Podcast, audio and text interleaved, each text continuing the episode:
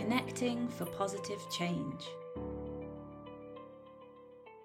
Hello, and welcome to the first in a short series of podcasts focusing on industrial decarbonisation, and in particular, the Industrial Energy Transformation Fund provided by the Department for Energy Security and Net Zero.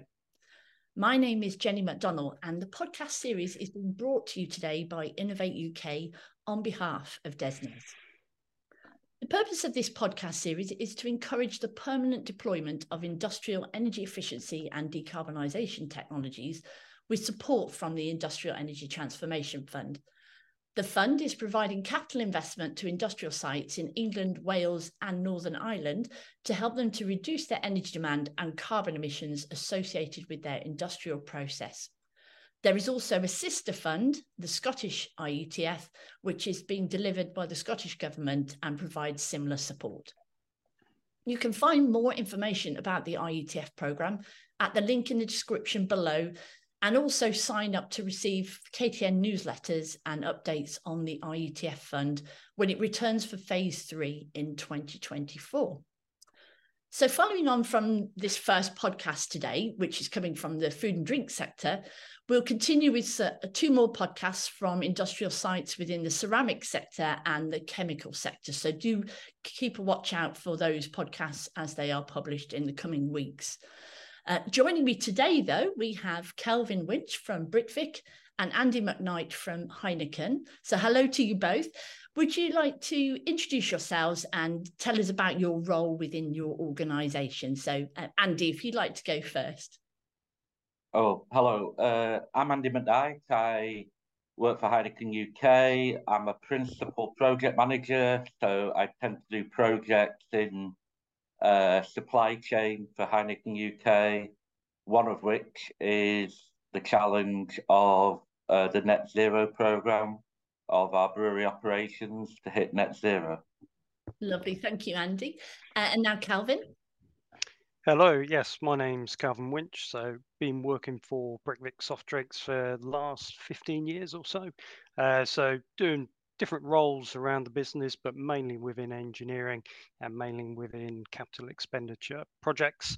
Uh, in the last couple of years, I've been mainly focusing on sustainability projects and creating a roadmap to make Britvic supply chain more sustainable going forwards. That's great. So, thanks to you both for joining us for the podcast today to share your experiences of the IETF program with us. Before we get into the detail of, of what you've actually been doing on your sites, though, I thought it'd be quite good to understand some of the specific challenges that you think the food and drink sector as a whole are, are facing on their journey to net zero. Um, so, Calvin, would you like to give us your your views on on how those challenge what those challenges are for the food and drink sector? Yeah, so um, a big part of our mission sits outside of our direct operations, so within scope three, so that's around 90% of our, our emissions. So that's from suppliers to consumers. And I think um, within food and drink, there's probably a little bit of an action gap on the consumer side in terms of what people say they want, what they actually do in terms of what, what they purchase. So I think there's a, a, a little bit of an education piece needed still to, to move consumers to more sustainable pack types, so refill products and dispense rather than single serve. Um, but within our factories, so what we are in control of around our scope one and two, I think electricity is uh, a reasonably easy enough challenge for, for food and drinks. So with grid decarbonising and uh, REGO options are fairly cost effective to be able to make your electricity net zero. I think that's that's quite manageable. I think where it's difficult is the uh, decarbonising our, our thermal processes. So we use a fair bit of heat around uh, a beverage site, so for cleaning our equipment and pasteurization of products, that kind of thing. And that heat has always traditionally come from gas-fired steam boilers, and so over the last 20, 30 years, we've we've built our factories around that infrastructure. So moving away from from gas is is quite tricky because of that infrastructure change. It's, it's quite costly in terms of capex, but also um, gas is still a cheap, easy easy means to, to create thermal energy and, and, and move it around the factory. So so I think I think that thermal load is, is where the challenge is for us. and that I, I, presume that's going to be a, a, common challenge to a lot of different uh, food and drink manufacturers. Yeah, I, I, I, think that's the case when we've been doing external benchmarking around our um, uh, other other food and drink sectors. I think that's always come back to the challenge of how, how do you move away from gas-fired steam boilers for, for your thermal loads. Yeah, thank you, Calvin. And and Andy, do you have any other challenges that you see that uh, the food and drink face?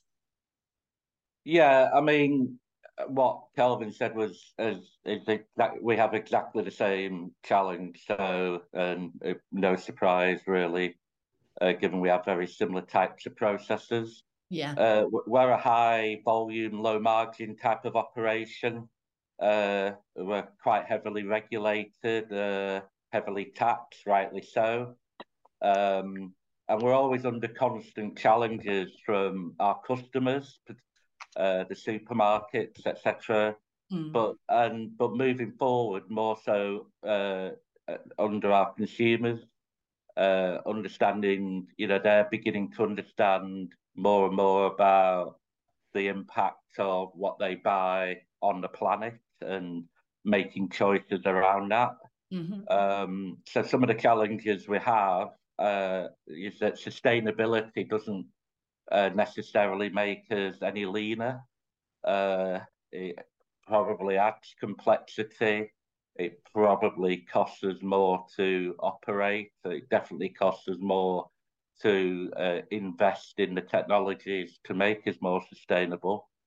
But as but ultimately, it's a, a necessary requirement to operate. You know, we we don't shy away from from this, and uh, you know, we realise that in, in order to still be, you know, uh, a viable business going forward, we we need to invest in these things and um, and make it work. So, uh, and we are doing so. That's great. Great to hear from both of you. I, I, guess in a way, it's quite encouraging that the public are taking more of an interest in net zero and and choosing to buy products based on that as well going forward if we go you know eh, we are moving towards that net zero goal 2050 so we do need to take the customers along with us as, as well as, as all the great things that you guys are doing. So that's really interesting. Thank you. I guess if we focus in now on your companies in particular and, and why decarbonisation is so important to your business and and maybe talk about some of the measures you've already put in place to make your operations more resilient and sustainable um, so, Calvin, for instance, do you have a, a net zero carbon target that Britvic are working towards? Yeah, we do. So, um, obviously, decarbonisation is really important to Britvic. So, uh, I suppose the adverse effects of it, so extreme weather caused by climate change, etc., that, that has a real impact on our supply chain resilience. Uh, so we've got a, healthy people, healthy planet strategy w- within Britvic, and part of that strategy focuses on uh, decarbonisation. Uh, so we've got a net zero target um, to be fully net zero within the business by 2050. Uh, and then we've also got a target to be a 50% reduction in our scope one and two and 35% reduction in scope three by 2025. And that's baselined against our 2017 year. That's really challenging then for 2025. That that that's an emissions target. Um, like I say, we've done we we've done a lot of work on uh, scope one and two. So all of our electricity is now net zero, and we've actually just signed a deal, uh, a 10-year PPA deal, uh, private power purchase agreement, uh, with an off-site solar farm. So we've invested in that, and that's going to supply 75% of the UK electricity, with the remaining 25% being REGOs. Um, and we've done other projects as well in, in our site in Brazil. We've introduced a biomass boiler, so that's really helped with their emissions. Mm.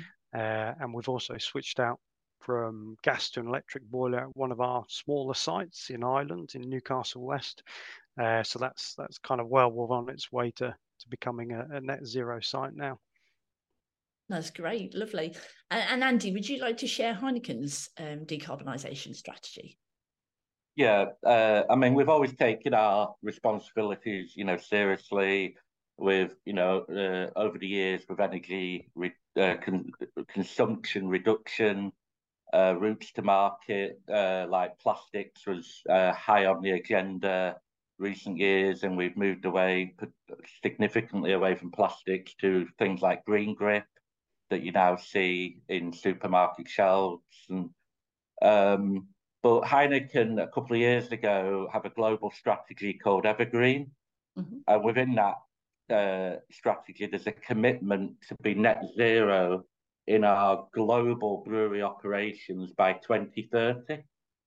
Um, so that's the scope one and two emissions.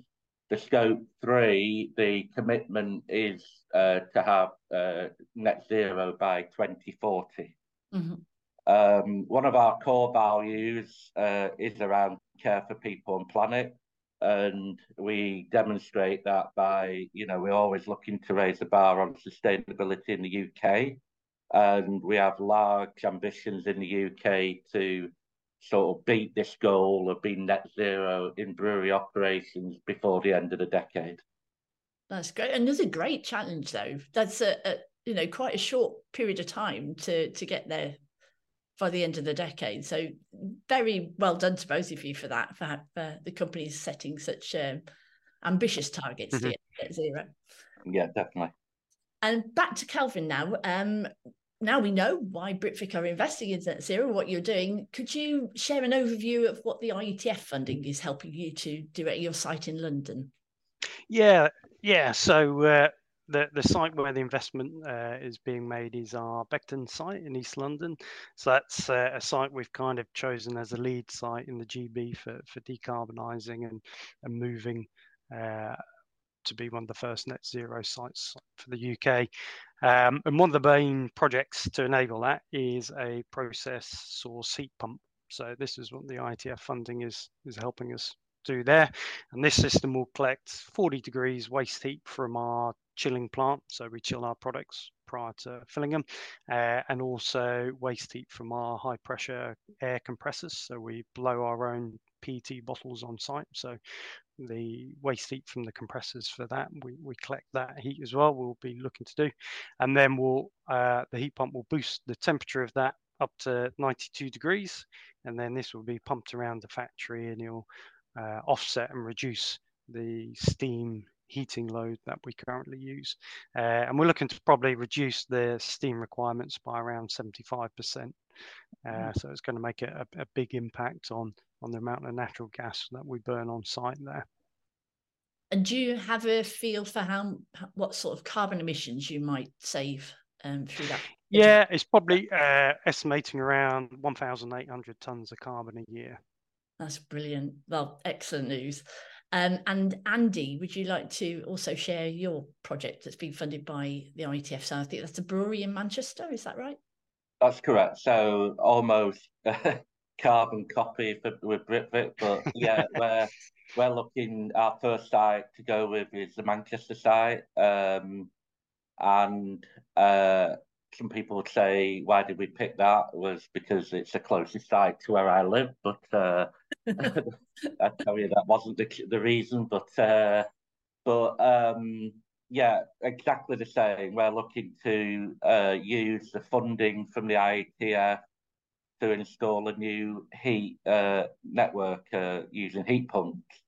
Uh, so exactly the same. We're going to use rejected heat from our refrigeration processes on site, uh, rejected heat from uh, air compressors, and using that rejected heat, using the heat pump technology um, to uh, create a, heat, a new heat network on site um, to supply ultimately processes that don't need direct steam um, yeah. uh, support your in, in um, uh, energy.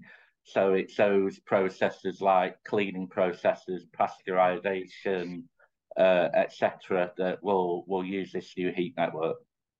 So is the fund it's it's it's funding actually the technology to capture the heat, to upgrade the heat, and move the heat around your site. All of that is within. It's the... all of it. It's, it's all of it. So it's to capture it. It's to installing uh, the heat network, uh, which is significant. It's the heat pumps, it's civils. Uh, the Manchester site's been there for uh, over 150 years, so it's um, uh, quite parts of it quite old. Uh, so we need to spend quite a lot of money on civils to get this large equipment in. Uh, and electricity infrastructure upgrades because obviously we're dealing with quite significant uh, power here. Mm-hmm. So the IETF fund is is uh, supporting all those activities uh, uh, as we go through. No, yeah, yeah, and I, I think that sounds very very similar to the Beckton site in terms of the big infrastructure costs. So yeah, again for us civils and the actual heat network around the site were some big costs, but now that infrastructure's in, future projects will be a lot easier to to do because we can um, build on that that that infrastructure that that's gone in. That's brilliant. And, and I guess my question to both of you: Would you have done this without IETF support? Is it something you could have done as soon as you? I think for Britvic, it, it would have definitely delayed the project um, because the, the funding just helped reduce that, that risk for us. So it's a new technology for us as a business. And again, it's probably fairly new technology for food and drink within the UK. Um, so the funding kind of brought that risk profile back down to an acceptable level that we're, we're happy to move at pace with it. Great. And Andy? Exactly. And well, exactly the same, but the way, I, you know, it's, it, you know, for our uh, accountants and for our senior management teams, it definitely sweetened the the deal, for a better phrase. um, so I think yes, we probably would have done it without IETF at some stage, but it definitely uh, lubricated the process through for us. And just to add in some of the numbers that you oh, asked yeah. earlier, yeah, I just wanted to, you know, for the Manchester site, we're looking just below 50% reduction mm-hmm. in the amount of natural gas we use once this is up and running. And the approximate tonnage is about five and a half thousand tons a year. Again, these are huge amounts, huge reductions. So it, it it's not an incremental thing you're doing here as well. It's, it should make a real difference. Yes, it's big, big step change. Yeah. Yeah. Exactly, and uh, you know, and we're having these numbers verified by third party, independent third party organisations, uh, so that we can talk externally to customers, yeah, uh, like the supermarkets, and have know that these numbers are being independently validated. So um, even though it's costing us a lot, you know, rightly so, we're making uh, news about it with our customers and consumers to say, look, you know, we are taking this seriously going forward. So, you know, uh, and it goes back to what I said at the beginning, which is, you know, it supports our license to operate going forward. Yeah. Yeah. That's great. Mm. And I guess that kind of feeds nicely into our last question. So obviously you guys have benefited from the IETF and there has been a reasonable amount of funding for industrial decarbonisation on the R&D side as well. Um, but what further support do you think you'd like to see from government um, is what they're currently offering fit for purpose? And I, I know it's encouraging you guys to decarbonise, but is there anything more that they could do um, to to encourage other food and drink manufacturers to, to decarbonize. So, Andy, do you want to go first on that one? Yeah, um, you know, like I say, obviously the support, uh, it's great to have it because we we would obviously wouldn't be here talking about it, but um, uh, you know, if you if you distill it back to the sort of the the the basics of it, the way I see it, is that you know we're a large process site that needs energy to uh, to run the site, and and those energy, those fuels that uh, help us with that is as simple as natural gas and electricity. Mm. And the aim ultimately is to bring net zero fuel onto site that keeps us running commercially viable. Uh, and that's where we start to have the challenges because I always explain this like imagine going home and saying, you know, I, I need to shut off the natural gas to the boiler, but I've still got to run the house in the same way for heating it and getting instantaneous hot water. Mm. And that's the challenge that we're having to do. So my my experience is that where we can get more support is I can control a lot of uh, what we can do on site because obviously we understand our processes and what we can do to do that. Mm-hmm. But when I look over the boundary walls, I don't see as much as I would like to see uh, in respect to those fuels. Right. So obviously, hydrogen is definitely a possible and a probable fuel of the future, and you know that's definitely one of the areas we we are uh, involved with. But when I've looked at things like geothermal uh, for for our sites, I really just couldn't get it off the ground. Yeah. Um, so therefore, what you end up doing is going back to you know a fuel that we were dependent on, which is electricity, and then you get into problems that we're starting to experience, which is that the you know the grid and the electric the, the providers uh, won't be able to necessarily guarantee us the uh, infrastructure expansions when we want it and mm. ultimately at cost that we can afford.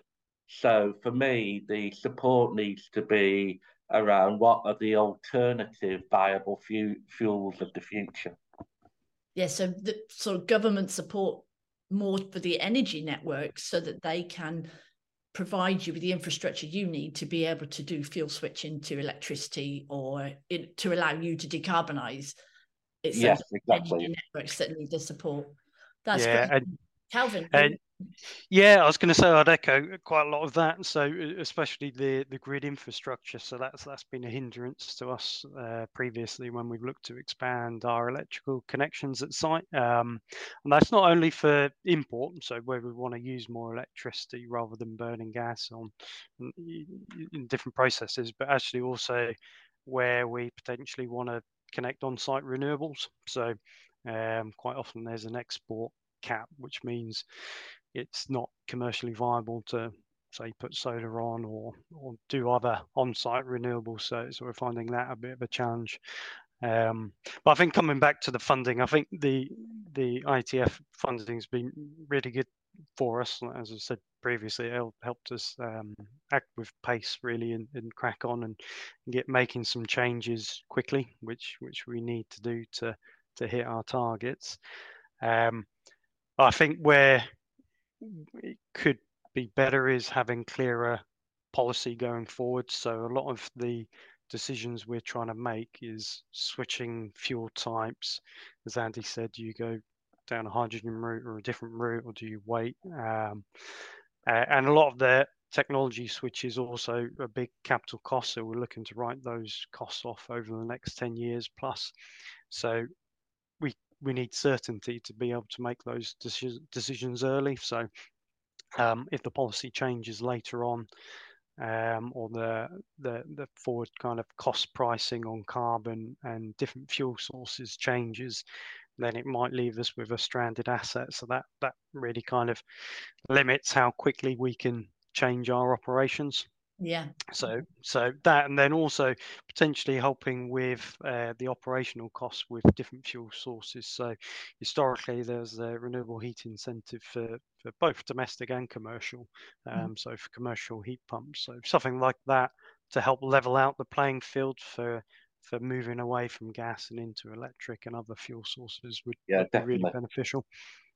Yeah, for a similar amount of time, because the, the renewable heat incentive was a kind of you signed up to it and got support for five or six years, I think it was, um, to give you chance to, I guess, get used to that that cost of the renewable heat. Is that the sort of thing you would be happy with?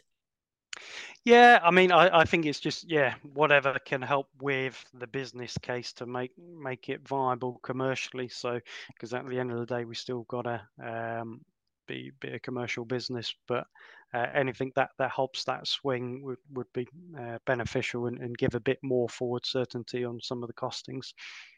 Well, thank you both for those. there's really good ideas in there, and I, I will share those with uh, DESNZ um, coming up to a, another comprehensive spending review. So they will be looking for ideas of what they can do uh, going forward for you in the future. Well, I'm afraid we, we need to wrap up now. So thank you so much to, to Calvin and Andy. Um, it's been great to have you with us today and to learn more about the progress that you're making on industrial decarbonisation uh, at your site and other sites that you have in the UK.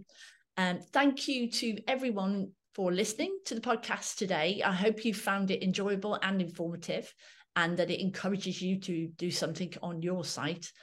A link to KTN's website has been added to the description below. So don't forget to sign up to receive our newsletters and the IETF uh, updates. Phase three will be kicking off um, in 2024, and you'll hear it first um, on the KTN website. In our next episode, we'll be hearing from industrial sites from the ceramics industry. So I hope you'll join us for that next week. But for now, goodbye.